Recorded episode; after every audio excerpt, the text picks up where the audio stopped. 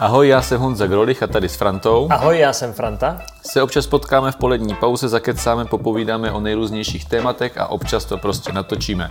Tohle je jiný podcast. Tak co oběd? Já bych chtěl říct, že už po druhé za sebou jsem měl výrazně lepší oběd než ty a dneska jsem měl rajskou s hovězím a s knedlíčkem. A já jsem si nechal přinést eh, buchtičky s krémem a oni už nebyli, tak mi donesli eh, koprovku s vajíčkem a s bramborem. Ale nevím, jestli mě rajská bude stačit i na zítra, protože Dituš nekoupila protlak, takže jsem musel dělat z poloviční dávky. To všechny strašně zajímá tento týden. No a o čem teda dneska budeme mluvit? E, protože výhoda je, že dneska je konec, přichází vytoužený klid, skončila ta kampaň, na sociálních sítích se vrací zvířátka a moje rajská omáčka. E, máme nově zvoleného prezidenta a nastává teďka jedno z nejdelších období politické nudy v posledních letech, protože bude rok bez voleb. Protože víš, co, bude, víš, co budou nejbližší volby, za jak dlouho? No, do Evropského parlamentu. Květen 2024 a pak na podzim konečně přijdou krajské volby a senátní volby. Teď nevím, jestli mám být radost nebo, nebo naopak, ale konečně teď bude ten klid na tu práci. Klid na práci. To bylo taky heslo, myslím. Někteří říkali o obou kandidátu, ale dobře. Ale já bych se od toho vlastně možná odrazil, protože je to věc, kterou, na kterou jsem myslel pod takové té úvodní euforii, jako jenom jako UP. Um, Jakože myslíš euforie UF? Euforie UF, ano, spíš spadl kámen ze srdce. A přemýšlel jsem nad tím, že vlastně uh, pro nás, jako pro ty politiky, kteří se to snažíme myslet jako dobře, tak by to mělo být... No je to tak, pro nás politiky, kteří se snažíme aspoň to myslet dobře, tak by to mělo být taková jako nějaká, já tomu říkám, naděje, výzva a povinnost vlastně dělat jako fakt ty dobré věci, které jako systémově podle nás mají smysl a nebát se toho, což jako slyším často, že jako, hele, ale když my uděláme tady tyhle kroky nepříjemný, tak ten Babiš nás natře, ten Okamura nás natře a tak. Jako, a tady že se neděláš ukázalo, ty věci proto, protože máš strach, že to... Že to opozice tě natře. Jo. Jo, a že ti lidi prostě budou proti tobě a že ti lidi nezvolí, bla, bla, bla. Ale tady se ukázalo, že prostě tady ten, ta míra toho populismu má prostě nějaké svoje hranice a že tady je prostě 58% lidí, kteří tomu jako nepodlehnou a kteří, když ti politici budou dělat jako opravdu správné kroky a budou je schopní dobře vysvětlit, tak jako to podpoří. To no, je pro mě je, jako, jako strašně dobrá zpráva. Ono je docela možný, že těch lidí, kteří, jsou, kteří se nenechají zvábit tím populismem je víc, ale je tady velká skupina lidí, která prostě naštvaná na vládu je a proto volili kohokoliv proti vládě, přičemž ten Pavel se tváří, že nebude proti vládě tak agresivní, takže to chápu, je to úplně stejné, jako někteří volili zase Pavla jenom kvůli tomu, že je antibabiš. A ty, co jsi říkal, tak ještě je tam jedna věc, že kromě toho teda, že se bojíš, že tě někdo natře, tak taky když stojíš před rozhodnutím, a máš řešit buď jednu nebo druhou věc a teď si vybíráš, kterou z těch věcí si vybereš, tak se prostě podíváš na to, který ti přinesou ty hlasy, že jo? No, teoreticky jo, no. Jakože když jsou úplně stejný a máš pomoct, já nevím, jedný, jedný části obce nebo druhé části obce, třeba na komunále, tak tě to tak jako nutí k tomu pomoct těm, kde máš potenciál. Já teda jako chápu, kam míříš, ale já přemýšlím jako nad něčím, jako jestli jsem takovýhle rozhodnutí jako někdy dělal. A myslím ne, neříkám, si, že, úplně... dělal ty, ale jako někdo to tak třeba... Ty... No, ono je to spíš tak, ono je to, za mě je to spíš tak, že to se neprojevuje až tak v té komunální politice, no. ale vidíš to v té celostátní politice, že se dělají konkrétní kroky, ano, nás volí střední třída, tak když dáváme, eh, potřebujeme pomoct eh, Eh, slabým rodinám, typická kauza pětitisícovka, tak si prostě prosadíme, že to nedostanou jenom ti nejchudší, ale že to dostane i ta naše střední třída a potom už to úplně postrádá eh, jako význam. To se divím, že ještě nikdo neudělal, jak se mluví o progresivních daních, tak někdo třeba může říct, hele, progresivní daň všichni obecně souhlasí do té doby, než zjistí, že ta hranice, kde je to vyšší, je u nich, tak já bych si udělal průzkum, zjistil bych, kde je můj potenciál, kolik berou a dal bych to pod ně. Aby, aby, ne, dal bych to tak, aby oni ještě tu vyšší daň neměli a všichni by byli spokojeni. Že bych zdanil voliče jiných stran, No, ale otázkou je potom, kde tam tu čáru uděláš, aby to mělo, aby to mělo nějaký ekonomický smysl. No ale obecně prostě si myslím, že um, politici, když dělají ty důležité rozhodnutí, tak jsou, jsou, mají jako vždycky tu obavu uh, z té reakce od těch jako lidí a od, od té opozice. A myslím si, že opravdu je potřeba, a teď to období je, dlouho nebudou volby, ukázalo se, že prostě ten jako rizí čistý populismus prostě i ten jako generál dokázal porazit a je to přibližně stejná skupina lidí, která podporuje tuhle vládu, CCA, a že tady ta... Si teda ta... myslím, že má víc hlasů, než kolik podporuje vládu, to bych tak nefandil. Ten... Ne, jednoznačně má, samozřejmě minimálně tím, že tam přišlo víc lidí, jo. Ale, ale prostě, že by měli jako teď ti politici mít tu odvahu dělat ty důležité rozhodnutí bez ohledu na reakci opozice a tím pádem bez ohledu na, na výsledky voleb, protože dlouho ty volby nebudou. Jakože chceš říct, že úkolem politiků není jenom to, aby vyhrávali volby? Ano, já si to myslím zcela upřímně. Tak děkujeme, že jsme to tady pro záznam zaznamenali. Hele, ještě další věc, kterou to podle mě ukázalo ty volby, ale nechci se babrat v těch výsledcích, ale ty to trošku jako naznačuješ i, že prostě ten marketing jako nestačí. Že, že ti nestačí jenom to, že, že si zaplatíš nejlepší marketéry a že to na tom jako vyhraješ. Že to musí mít nějaký jako obsah. No, e, no to říkal ty, myslím, že dneska zaznamenal reakci Babiše, že e, řekl, že se těm marketérům ta kampaň jako moc nepovedla.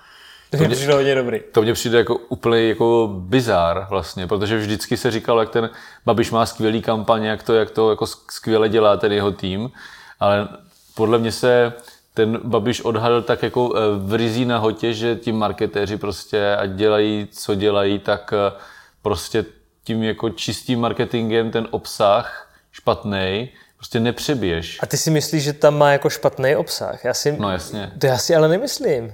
Ten žádný obsah není. Obsah.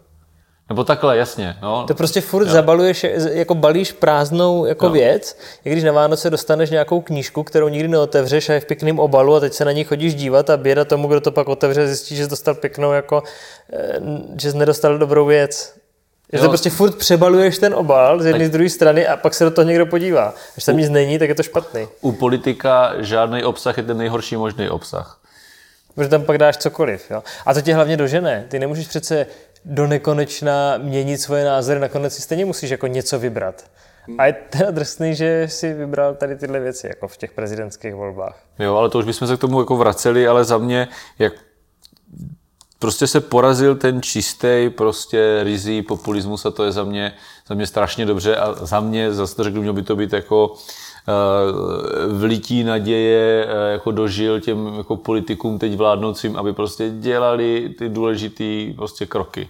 No, protože taky můžeš udělat dobré věci, když tě nikdo nezvolí, no tak ty věci se udělali, no. Tak co? No,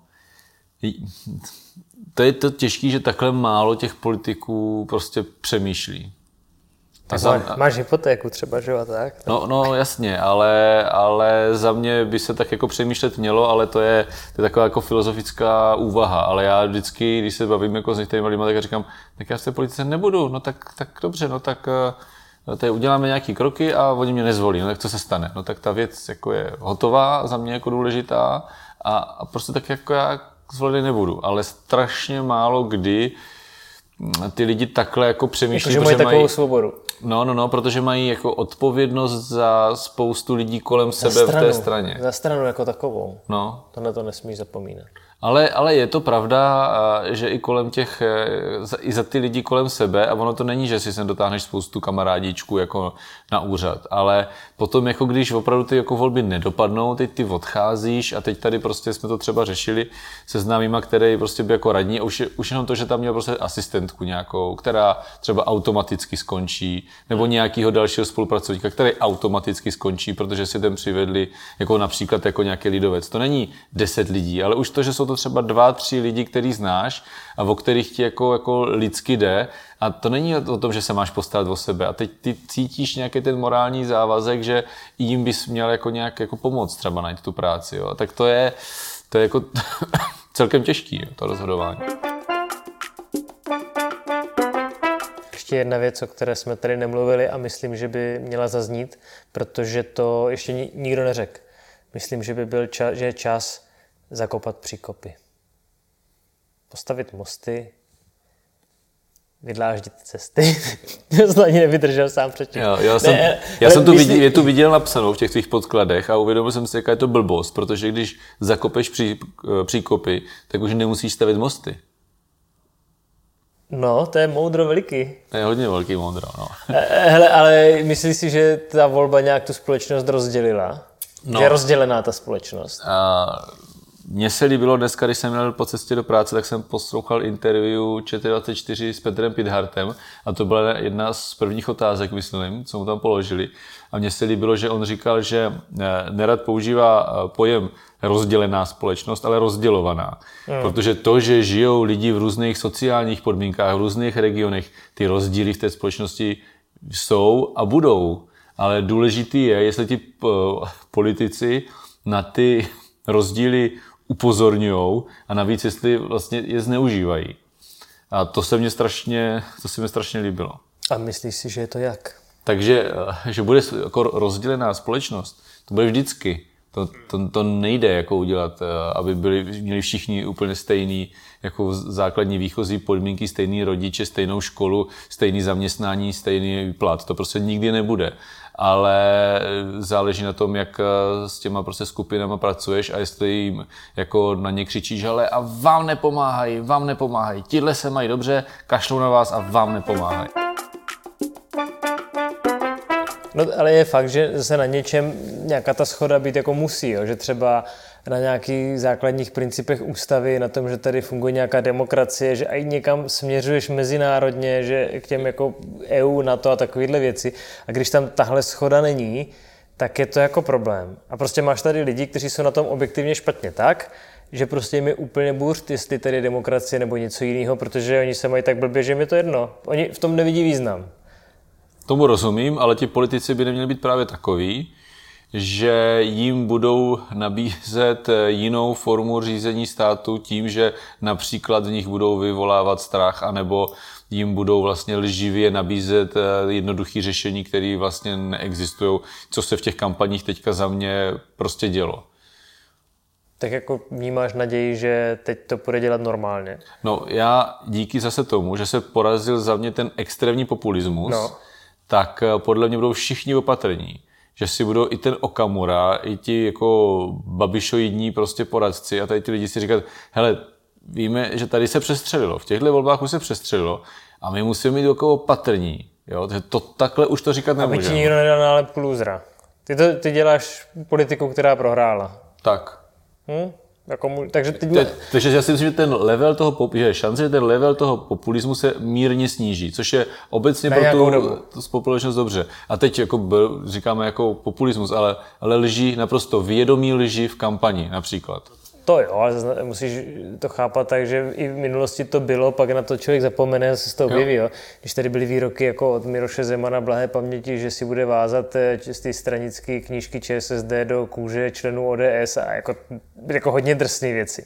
Takže možná, že teď je tady prostor pro nějaký lehký intermeco, že teď prostě se dá udělat něco dobrýho, protože teď chvilku bude, nikdo jako nevyužije toho prostoru, protože teď prohrál a za chvilku se to zase nahodí. Jo? Ale je pravda, že se dá si stihnout udělat dost věcí. No.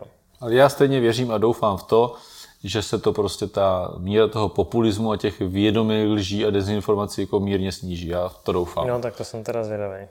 Hmm. Jako je na to rok a čtvrt a jsem zvědavý, jak dlouho to vydrží. Tak eurovolby nikoho moc zajímat nebudou, ani toho Babiše. A otázkou je, co udělá v krajských volbách, jestli ho začnou zajímat nebo ne. Zatím ho nezajímali. Tak budeme překvapení. Hele, tak tohle je asi všechno. Já se možná budu divit jako ze všech nejvíc, jo. Tohle je pro dnešek asi všechno. A mějte se hezky. No, hezký víkend. Naschledanou.